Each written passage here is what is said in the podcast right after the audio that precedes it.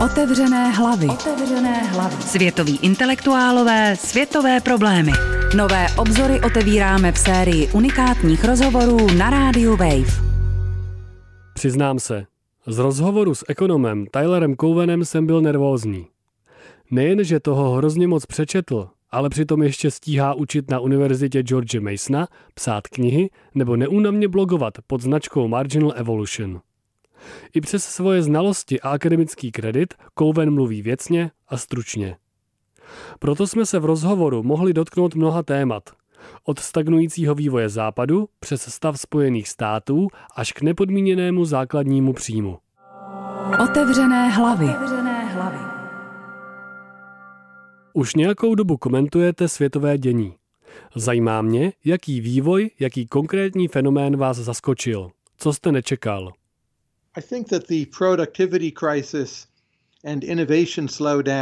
Překvapila mě krize produktivity a s ní související zpomalování inovací a zaskočilo mě, jaký efekt to má na politické klima. Když se podíváte na západní Evropu nebo Ameriku, reálné mzdy se za poslední dobu o moc nezvýšily, někde i klesly. Produktivita stagnuje a lidé začali podporovat velmi zvláštní politiky. To by mě před deseti lety nenapadlo.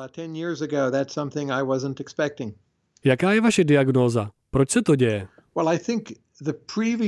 Přijde mi, jako bychom si v minulosti zvykli na to, že hostina nikdy nekončí. Vzali jsme fosilní paliva, stroje a elektřinu a na nich vystavili skvělé věci. Stvořili jsme auta, letadla, rádio a nastal fenomenální růst v životních standardech.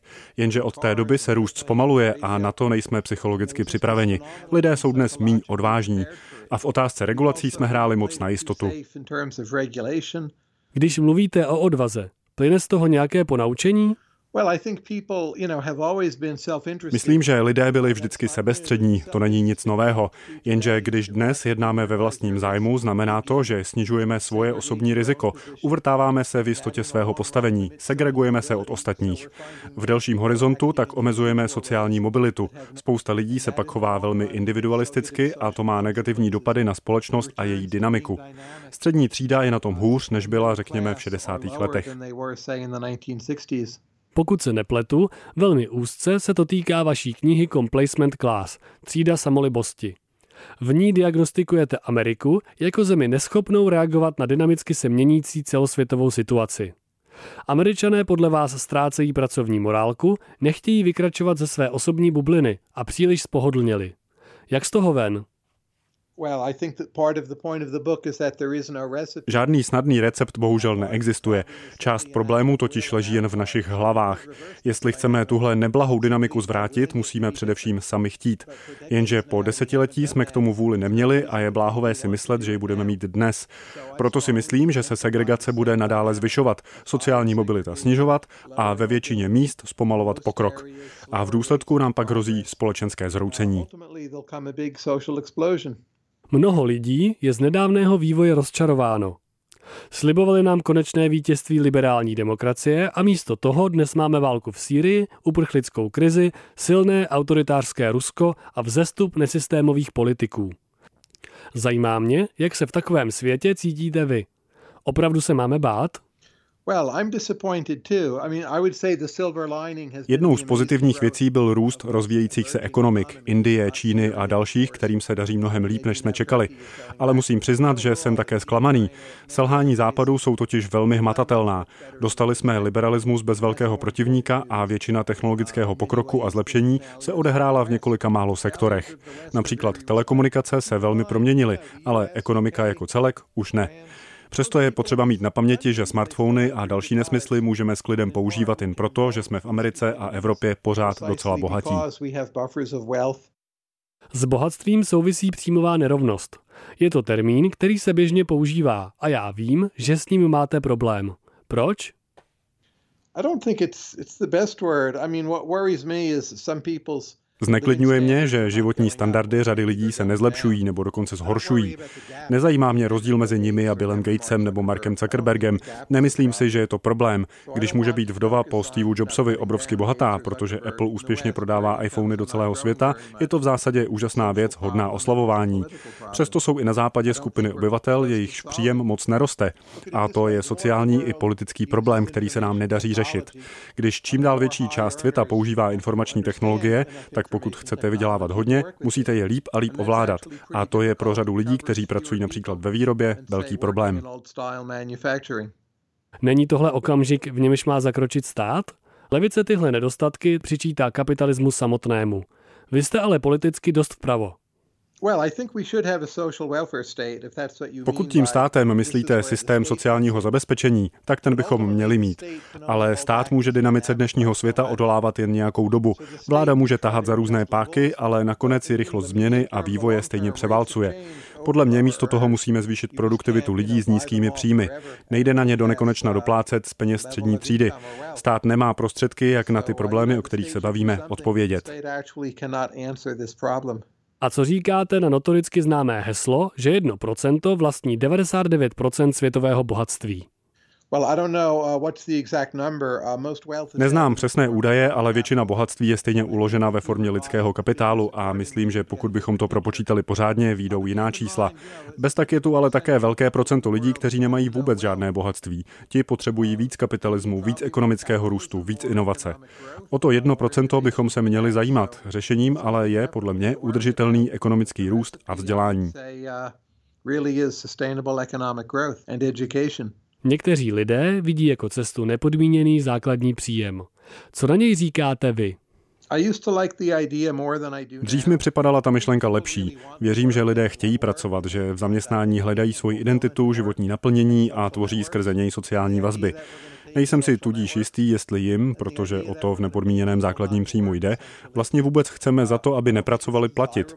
Nepodmíněný základní příjem možná může fungovat v malých, homogenních společnostech, ale ne ve Spojených státech. Navíc to není ani politicky proveditelné. Jaký je podle vás stav současného kapitalismu? Hodně intelektuálů o něm neříká nic dobrého. Well, I guess compared to what is always the question. Vždycky záleží, s čím ho poměřujeme. Smrt kapitalismu předpovídali už mnohokrát a zatím nikdy nepřišla. Myslím, že nás nečeká ani teď.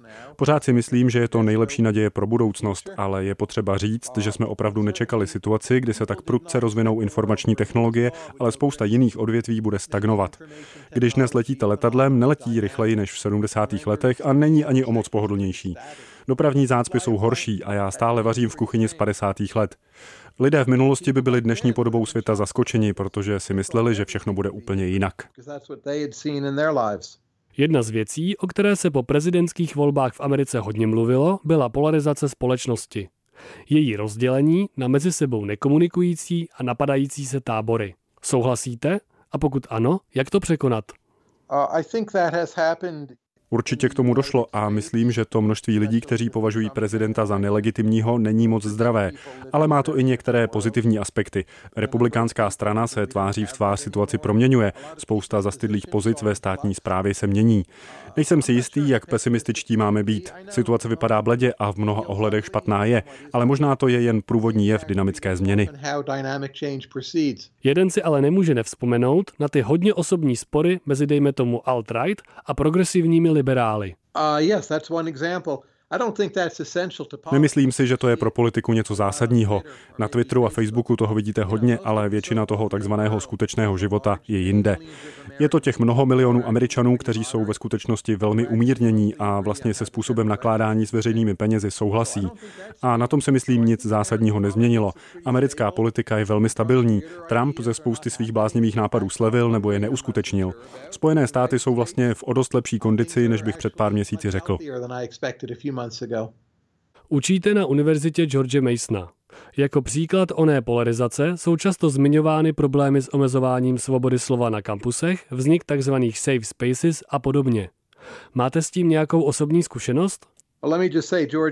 Naše univerzita s tímhle problém prakticky nikdy neměla. Studuje u nás hodně zahraničních studentů, přistěhovalců. Problém s diverzitou jsme tak vyřešili prostě tím, že máme rozmanité studenty.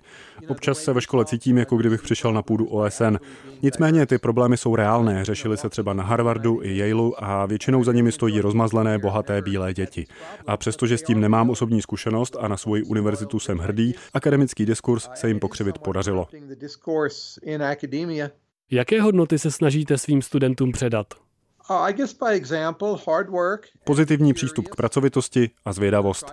Při vykládání problému se jim snažím opačné názory prezentovat, co nejpevněji dokážu a učím je k problémům přistupovat stejně.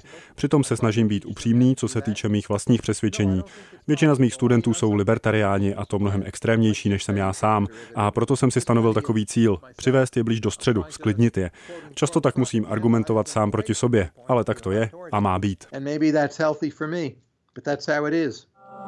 Otevřené hlavy. Otevřené hlavy.